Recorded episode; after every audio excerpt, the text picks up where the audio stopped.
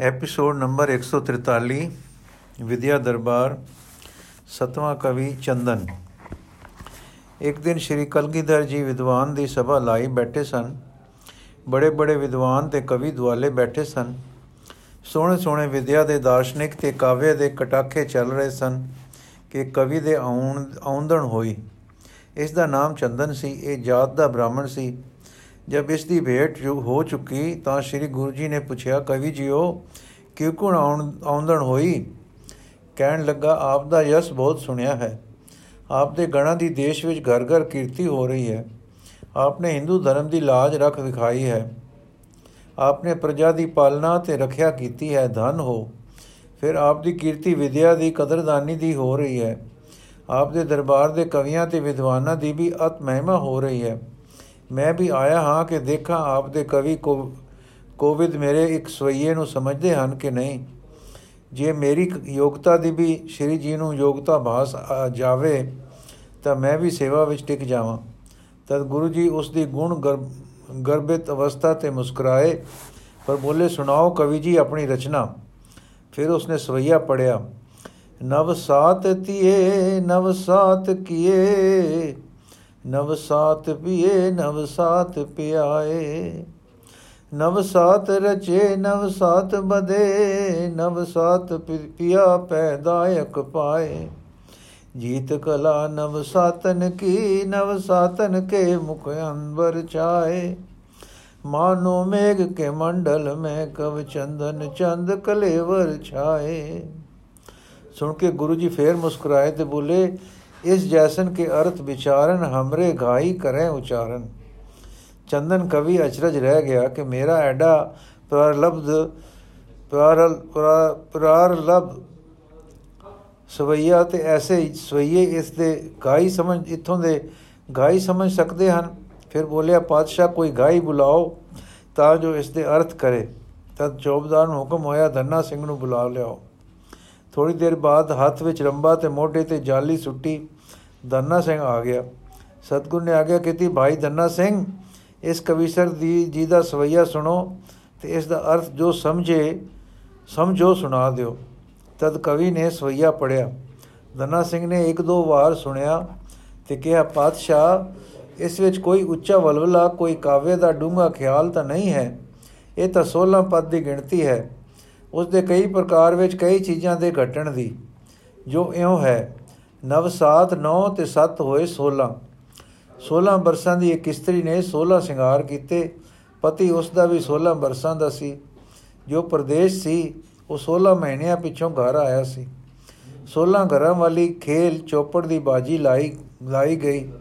ਨਵ ਸਾਤ ਬਦੇ 16 ਦਾਉ ਪਾਉਣ ਦੀ ਸ਼ਰਤ ਲਾਈ ਗਈ। ਸੋ 6ਵਾਂ 6ਵਾਂ ਦਾਉ ਪਤੀ ਦਾ ਜਿੱਤ ਵਾਲਾ ਪੈ ਗਿਆ। ਫਿਰ ਚੌਪਟ ਦੀ ਬਾਜੀ ਪਤੀ ਨੇ ਜਿੱਤ ਲਈ।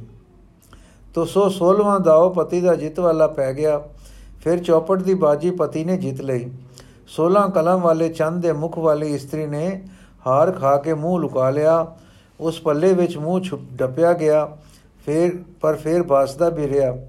ਜਿਵੇਂ ਬੱਦਲ ਦੇ ਮੰਡਲ ਵਿੱਚ ਚੰਦ ਛਾਇਆ ਵਿੱਚ ਆ ਜਾਂਦਾ ਹੈ। ਅਠਵਾਂ ਕਵੀ ਦੰਨਾ ਸਿੰਘ। ਇਹ ਅਰਥ ਸੁਣ ਕੇ ਚੰਦਨ ਸ਼ਰਮਿੰਦਾ ਹੋ ਗਿਆ, ਪਰ ਆਪਾ ਸੰਭਲ ਕੇ ਬੋਲਿਆ, ਸਾਹਿਬ ਜੀਓ, ਆਪ ਨਿਰੇ ਪੰਡਿਤ, ਨਿਰੇ ਵਿਦਿਆਧਰ, ਨਿਰੇ ਕਵੀ ਹੋ, ਕਵੀ ਨਹੀਂ ਹੋ। ਨਾ ਆਪ ਅਵਤਾਰ ਤੇ ਸਾਹਿਬ ਕਰਾਮਾਤ ਹੋ, ਜੋ ਚਾਹੇ ਸੋ ਕਰ ਸਕਦੇ ਹੋ। ਸੁਣਿਆ ਸੀ ਆਪ ਦੇ ਵਡੇਰੇ ਗੁਰੂ ਹਰਕ੍ਰਿਸ਼ਨ ਜੀ ਨੇ ਜੀਵਨ ਤੋਂ ਪੰਡਿਤ ਨੂੰ ਸ਼ਾਸਤਰਾਸਤ ਕਰਾ ਵਿੱਚ ਹਰਾ ਦਿੱਤਾ ਸੀ। ਅੱਜ ਗਾਈ ਨੇ ਮੇਰਾ ਸਵਈਆ ਸਮਝ ਲਿਆ, ਤਾਂ ਆਪ ਦੀ ਬਰਕਤ ਹੈ। ਤਦ ਗੁਰੂ ਜੀ ਬੋਲੇ, ਧੰਨਾ ਸਿੰਘ, ਤੂੰ ਕੋਈ ਆਪਣੀ ਸ਼ਬਦ ਦੀ ਸੁੰਦਰਤਾ ਦੀ ਰਚਨਾ ਸੁਣਾ, ਜੋ ਕਵੀ ਜੀ ਨੂੰ ਸਮਝ ਪਵੇ ਕਿ ਤੁਸੀਂ ਵੀ ਕਵਿਤਾ ਕਰ ਸਕਦੇ ਹੋ। ਤਾਂ ਧੰਨਾ ਸਿੰਘ ਬੋਲਿਆ, ਮੀਨ ਮਰੇ ਜਲ ਕੇ ਪਰਸੇ ਕਬਹੂ ਨ ਮਰੇ ਪਰ ਭਾਵਕ ਪਾਏ। ਹਾਥੀ ਮਰੇ ਮਦ ਕੇ ਪਰਸੇ ਕਬਹੂ ਨ ਮਰੇ ਤਨ ਤਾਪ ਕੇ ਆਏ। ਤੀਏ ਮਰੇ पिया के पर से कब कबहू न मरे, परदेश सिधाए।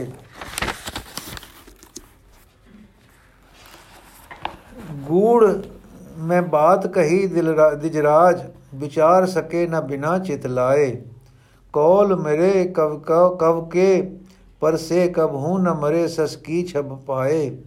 मित्र मरे, मित के मिलबे कब कबहू न मरे, जब दूर सिधाए। ਸਿੰਘ ਮਰੇ ਜਬ ਮਾਸ ਮਿਲੇ ਕਬਹੂ ਨ ਮਰੇ ਜਬ ਹਾਥ ਨ ਆਏ। ਗੂੜ ਮੈਂ ਬਾਤ ਰਹੀ, ਦਿਜਰਾਜ ਵਿਚਾਰ ਸਕੇ ਨਾ ਬਿਨਾ ਚਿਤ ਲਾਏ। ਇਹ ਸੁਣ ਕੇ ਕਚੰਦਨ ਜੀ ਨੂੰ ਅਰਥ ਦੀ ਸੁਗੰਧੀ ਨਾ ਆਈ। ਤਦ ਬੋਲਿਆ, ਪਾਤਸ਼ਾਹ, ਵਿਦਿਆ ਦੇ ਜਲ ਉੱਪਰ ਅਭਿਮਾਨ ਦਾ ਬੂਰ ਵੀ ਛਾ ਜਾਂਦਾ ਹੈ। ਮੇਰੇ ਤੇ ਵਿਦਿਆ ਅਭਿਆਨ ਨੇ ਅਭਿਮਾਨ ਨੇ ਨਾਲ ਜਾਤੀ ਅਭਿਮਾਨ ਵੀ ਰਲ ਗਿਆ। ਖਿਮਾ ਕਰੋ ਤੇ ਇਹ ਦੂਰ ਕਰੋ। ਗੁਰੂ ਜੀ ਉਸ ਦੀ ਸਵੈ ਅਵਗੁਣਤਾ ਲਖਤ, ਲਖਤਾ ਤੇ ਪ੍ਰਸੰਨ ਹੋ ਗਏ ਤੇ ਉਸ ਦਾ ਰੋਜੀਨਾ ਲਾ ਕੇ ਕਵੀ ਸਮੁਦਾਇ ਵਿੱਚ ਰੱਖ ਲਿਆ। ਅਰਥ ਉੱਪਰਲੇ ਦੋਹਾਂ ਸਵਈਆਂ ਦੇ ਅਰਥ ਦੀ ਕੁੰਜੀ ਇਹ ਹੈ ਕਿ ਹਰ ਤੁਕ ਦਾ ਪਾਠ ਐਉਂ ਕਰਨਾ ਹੈ। ਮੀਨ ਮਰੇ ਜਲ ਕੇ ਪਰਸੇ ਕਬਹੂ ਨਾ, ਮਰੇ ਪਰ ਪਾਵਕ ਪਾਏ। ਮੱਛੀ ਕਦੀ ਨਹੀਂ ਮਰ ਸਕਦੀ, ਜਲ ਦੇ ਸਪਰਸ਼ ਨਾਲ, ਪਰ ਅਗਨੀ ਦੇ ਸਪਰਸ਼ ਨਾਲ ਮਰ ਜਾਂਦੀ ਹੈ। ਇਸ ਤਰ੍ਹਾਂ ਸਾਰੀਆਂ ਤੁਕਾਂ ਦੇ ਅਰਥ ਲੱਗ ਜਾਂਦੇ ਹਨ ਅੰਮ੍ਰਿਤ ਰਾਏ, ਨੌਵਾਂ ਕਵੀ। ਇਹ ਕਵੀ ਪੰਜਾਬੀ ਸੀ, ਲਾਹੌਰ ਦਾ ਰਹਿਣ ਵਾਲਾ ਸੀ, ਪਰ ਇਸ ਦੀ ਬ੍ਰਿਜ ਭਾਸ਼ਾ ਦੀ ਰਚਨਾ ਕਮਾਲ ਦੀ ਹੈ। ਇਸ ਦੇ ਪਿਤਾ ਦਾ ਨਾਮ ਛੈਲ ਰਾਏ ਸੀ।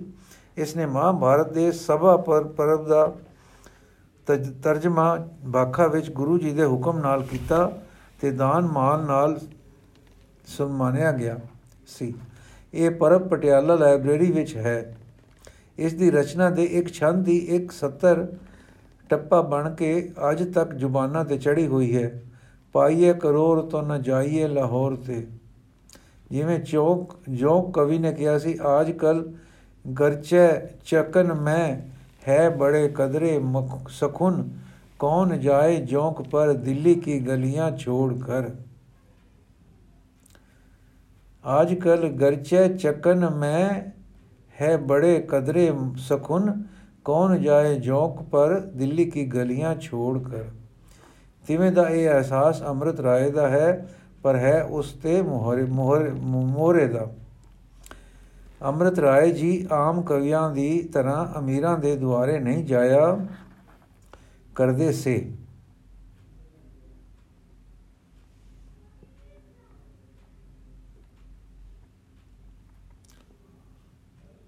ਆਪ ਦੀ ਸਵੈ ਸਤਕਾਰ ਦੀ ਮਨ ਪ੍ਰਤੀਤੀ ਕਮਾਲ ਦੀ ਸੀ, ਪਰ ਗੁਰੂ ਜੀ ਦੀ ਦੀਨ ਰੱਖਿਆ ਤੇ ਆਤਮ ਤਤ ਦਰਸ਼ਤਾ ਦੀਆਂ ਖੂਬੀਆਂ ਦੇ ਕਮਾਲ ਸੁਣ ਸੁਣ ਕੇ ਆਪ ਨੂੰ ਦਰਸ਼ਨ ਪ੍ਰੇਮ ਉਮੰਗ ਪਿਆ ਤੇ ਜਾ ਹਾਜ਼ਰ ਹੋਏ। ਦੇਖ ਕੇ ਸੁਣੇ ਦਾ ਫ਼ਰਕ ਹੁੰਦਾ ਹੈ।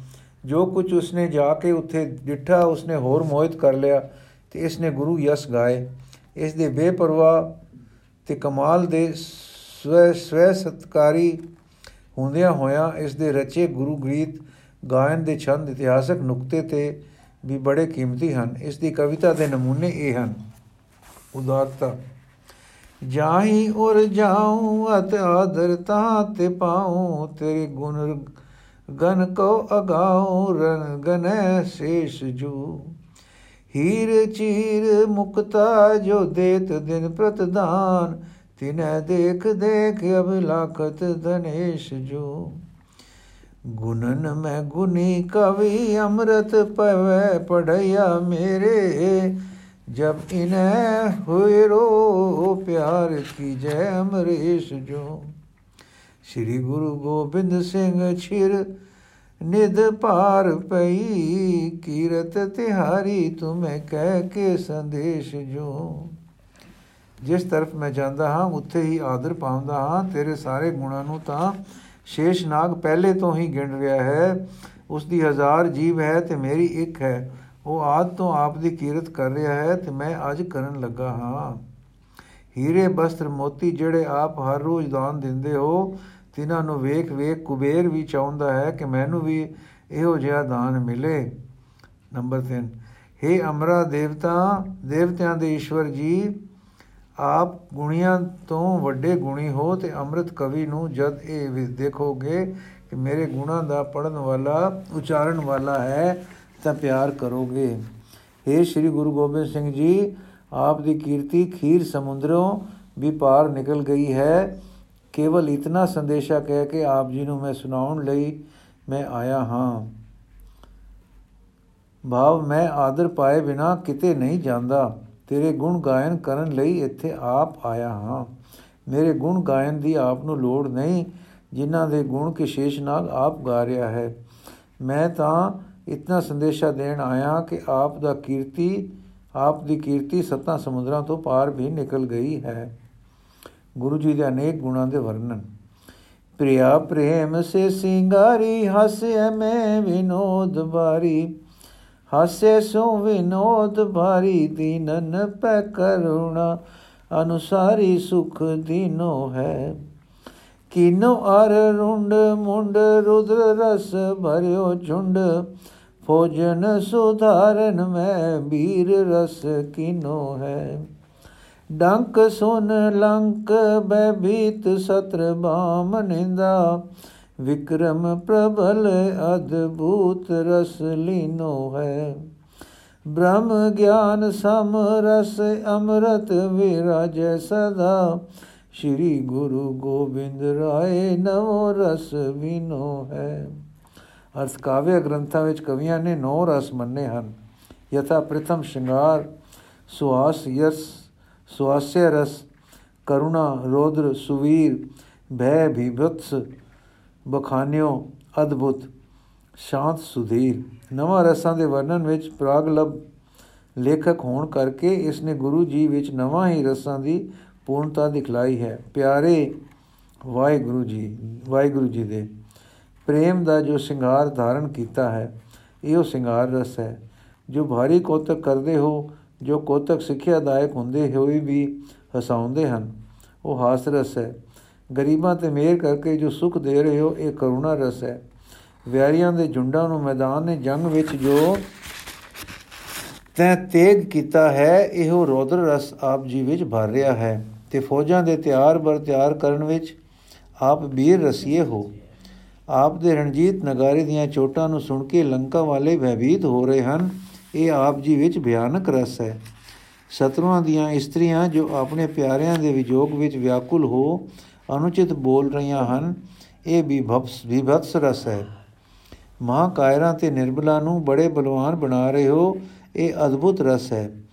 ਅੰਮ੍ਰਿਤ ਕਵੀ ਜੀ ਕਹਿੰਦੇ ਹਨ, ਆਪ ਜੀ ਦੇ ਅੰਦਰ ਜੋ ਸਦਾ ਬ੍ਰਹਮ ਦਾ ਗਿਆਨ ਵਿਰਾਜ ਰਿਹਾ ਹੈ, ਇਹੋ ਸ਼ਾਂਤ ਰਸ ਹੈ। ਇਉਂ ਸ੍ਰੀ ਗੁਰੂ ਗੋਬਿੰਦ ਸਿੰਘ ਜੀ ਵਿੱਚ ਨਵੇਂ ਰਸ, ਨਵੇਂ ਹੀ ਰਸ ਭਰਪੂਰ ਹਨ। ਗੁਰੂ ਜੀ ਦੇ ਦਾਨ ਤੋਂ ਹੈਰਾਨ ਹੋ ਕੇ ਅੰਮ੍ਰਿਤ ਰਾਏ ਨੇ ਇਸ ਵਿਸ਼ੇ ਵਿੱਚ ਵੀ ਆਪ ਨੂੰ ਸ਼੍ਰੋਮਣ ਦਾਨੀ ਤੇ ਯਸ਼ ਦੇ ਯੋਗ ਵਰਣਨ ਕੀਤਾ ਹੈ।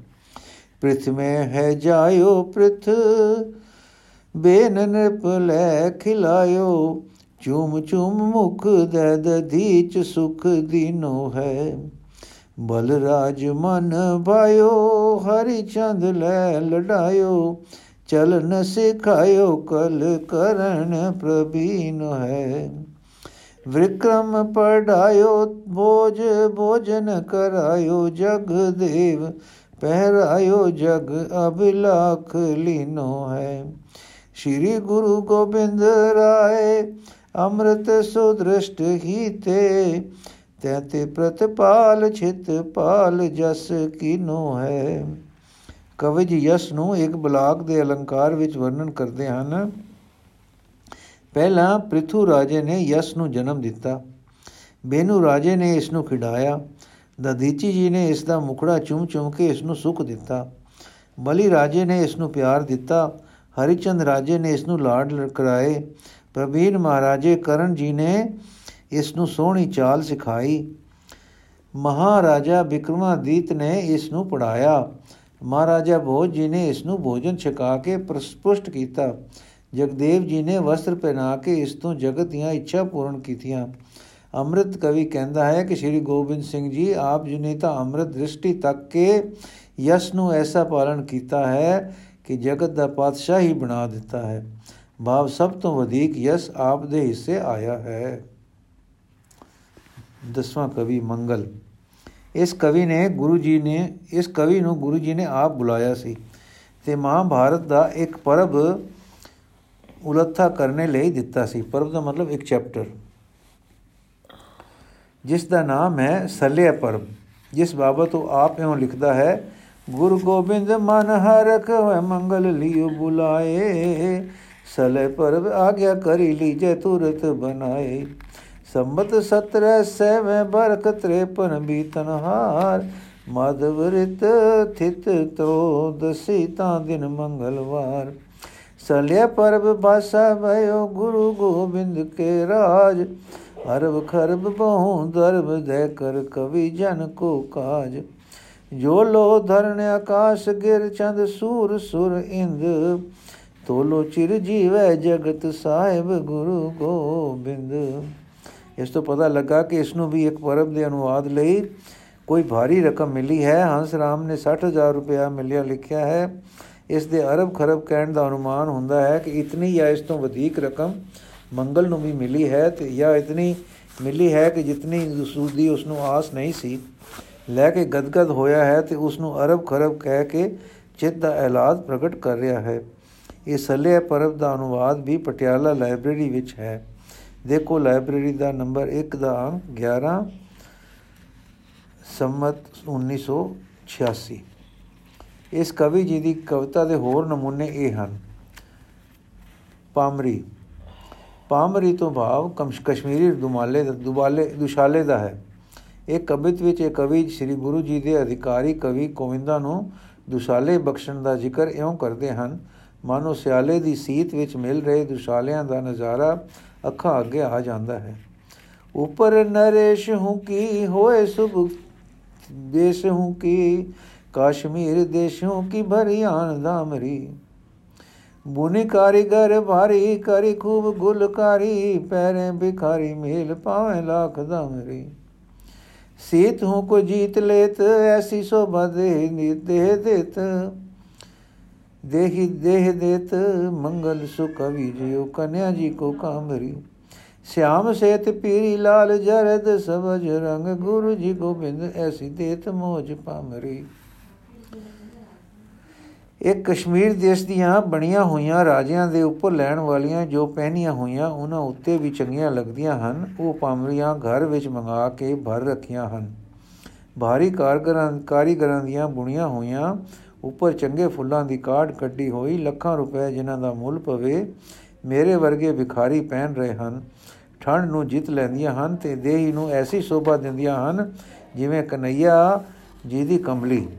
ਕਾਲੀ ਚਿੱਟੀ ਪੀਲੀ ਲਾਲ ਖੱਟੀ ਸਾਵੇ ਰੰਗ ਦੀ ਗੁਰੂ ਜੀ ਐਸੇ ਐਸੀਆਂ ਪਾਮਰੀਆਂ ਬਖਸ਼ਦੇ ਹਨ ਗੁਰੂ ਜੀ ਦੇ ਦਾਨ ਦਾ ਵਰਣਨ ਜਾਚੇ ਧੂਪਾਇਓ ਹੈ ਅਮਰ ਪਦ ਸੁਰ ਲੋਕ ਨਾਮਾ ਝੁਕੈ ਜਾਚੇ ਦਿਓ ਦੇਹੁ ਰਾ ਫਿਰਾਏ ਜੀ ਵਿਪਦਾ ਮੈਂ ਲੰਕਾ ਦੀ ਨੀ ਜਾਚੇ ਤੋ ਵੀ ਵਿਖਨ ਕੋ ਵਿਖਨ ਕੋ ਮੰਗਲ ਜੁ ਕਬ ਜਾਚੋ ਮੰਗਲ ਸੁਨਾਏ ਜੀ द्रौपदी नगन होत जाचो सब माए ठांडे ठंड ठांडे अंबर ले अंबर में ही पै रहे छाए जी ऐसे दान देवे कौन को सतगुरु बिना और को ना जाचिए बिना गोविंद राय जी ਆਪ ਤੋਂ ਪੁਨੇ ਮੰਗ ਕੇ ਸੁਰਲੋਕ ਵਿੱਚ ਅਮਰ ਪਦਵੀ ਪਾਈ ਤੇ ਨਾਮਦੇਵ ਦੇ ਜਾਚਣ ਨਾਲ ਉਸ ਦਾ ਦੇਵਰਾ ਫਿਰਾ ਦਿੱਤਾ ਆਪ ਤੋਂ ਧਰੂ ਨੇ ਮੰਗ ਕੇ ਸੁਰਲੋਕ ਵਿੱਚ ਅਮਰ ਪਦਵੀ ਪਾਈ ਤੇ ਨਾਮਦੇਵ ਦੇ ਜਾਚਣ ਨਾਲ ਉਸ ਦਾ ਦੇਵਰਾ ਫਿਰਾ ਦਿੱਤਾ। ਦ੍ਰੋਪਤੀ ਨੇ ਸਭਾ ਵਿੱਚ ਖੜ ਕੇ ਵਿੱਚ ਖੜੋ ਕੇ, ਖੜੋ ਤੇ ਨੰਗੇ ਹੁੰਦਿਆਂ ਕਪੜਾ ਮੰਗਿਆ ਤਾਂ ਆਕਾਸ਼ ਤੱਕ ਆਪ ਦੇ ਬਖਸ਼ੇ ਕਪੜੇ ਪ੍ਰithvi ਤੇ ਛਾ ਗਏ। ਵਿਵੇਕਨ ਵਿਪਦਾ ਫਸੇ ਨੂੰ ਮੰਗਣ ਤੇ ਆਪ ਨੇ ਲੰਕਾ ਦਿੱਤੀ। ਪਰ ਮੰਗਲ ਕਵੀ ਇਹ ਜਾਚਦਾ ਹੈ ਕਿ ਮੈਂ ਸਦਾ ਆਪ ਨੂੰ ਮੰਗਲ ਸੁਣਾਉਂਦਾ ਰਹਾ। ਸਤਿਗੁਰੂ ਜੀ ਤੋਂ ਬਿਨਾ ਐਸਾ ਦਾਨ ਕੌਣ ਕੋਈ ਦੇ ਸਕਦਾ ਹੈ ਜੋ ਬਿਨਾ ਗੁਰੂ ਗੋਬਿੰਦ ਸਿੰਘ ਜੀ ਤੋਂ ਹੋਰ ਨੂੰ ਨਾ ਮੰਗੀਏ ਭਾਵੇਂ ਜਾਏ ਤੀਰਤ ਬ੍ਰਹਮਤ ਸੇਤ ਬੰਦ ਹੂ ਲੋ ਭਾਵੇਂ ਜਾਏ ਕੰਦਰਾ ਮੈਂ ਕੰਦ ਮੂਲ ਖਾਈਏ ਭਾਵੇਂ ਦੇ ਦਵਾਰ ਕਦ ਕਦ ਕਰ ਛਾਪੇ ਲਾਏ ਭਾਵੇਂ ਕਾਸ਼ੀ ਜਾ ਮਾਹੇ ਜਾਏ ਜੁਗ ਲੋ ਵਸਾਈਏ ਭਾਵੇਂ ਪੂਜਾ ਦੇਹੁਰੇ ਦਿਵਾਲੇ ਸਭ ਜਗ ਹੂੰ ਕੇ ਭਾਵੇਂ ਖਟ ਦਰਸ਼ਨ ਕੇ ਬੇਖ ਮੈਂ ਫਿਰਾਈ ਹੈ ਜੋ ਤੂ ਚਾਹੇ ਮਨਸਾ ਕੋ ਮੰਗਲ ਤੁਰਤ ਫਲ, ਗੋਬਿੰਦ ਗੁਰੂ ਕੀ ਏਕ ਮੋਜ ਹੂੰ ਮੈਂ ਪਾਈ ਹੈ ਪੂਰਨ ਪੁਰਖ ਅਵਤਾਰ ਆਨ ਲੀਨ ਆਪ, ਜਾ ਕੇ ਦਰਬਾਰ ਮਨ ਚਿਤ ਵੈਸੋ ਪਾਈ ਹੈ ਘਟ ਘਟ ਬਸੀ ਅਬਨਾਸੀ ਨਾਮ ਜਾਕੋ ਜਗ ਕਰਤਾ ਕਰਨ ਹਾਰ ਸੋਈ ਦਿਖ ਰਾਈਏ ਨੌਵੇਂ ਗੁਰ ਨੰਦ ਜਗ ਬੰਦ ਤੇਗ ਤਿਆਗ ਪੂਰੇ। ਮੰਗਲ ਸੁਕਬ ਕੈ ਮੰਗਲ ਸੁਥਾਈਐ ਆਨੰਦ ਕੋ ਦਾਤਾ ਗੁਰ ਸਾਹਿਬ ਗੋਬਿੰਦ ਰਾਏ।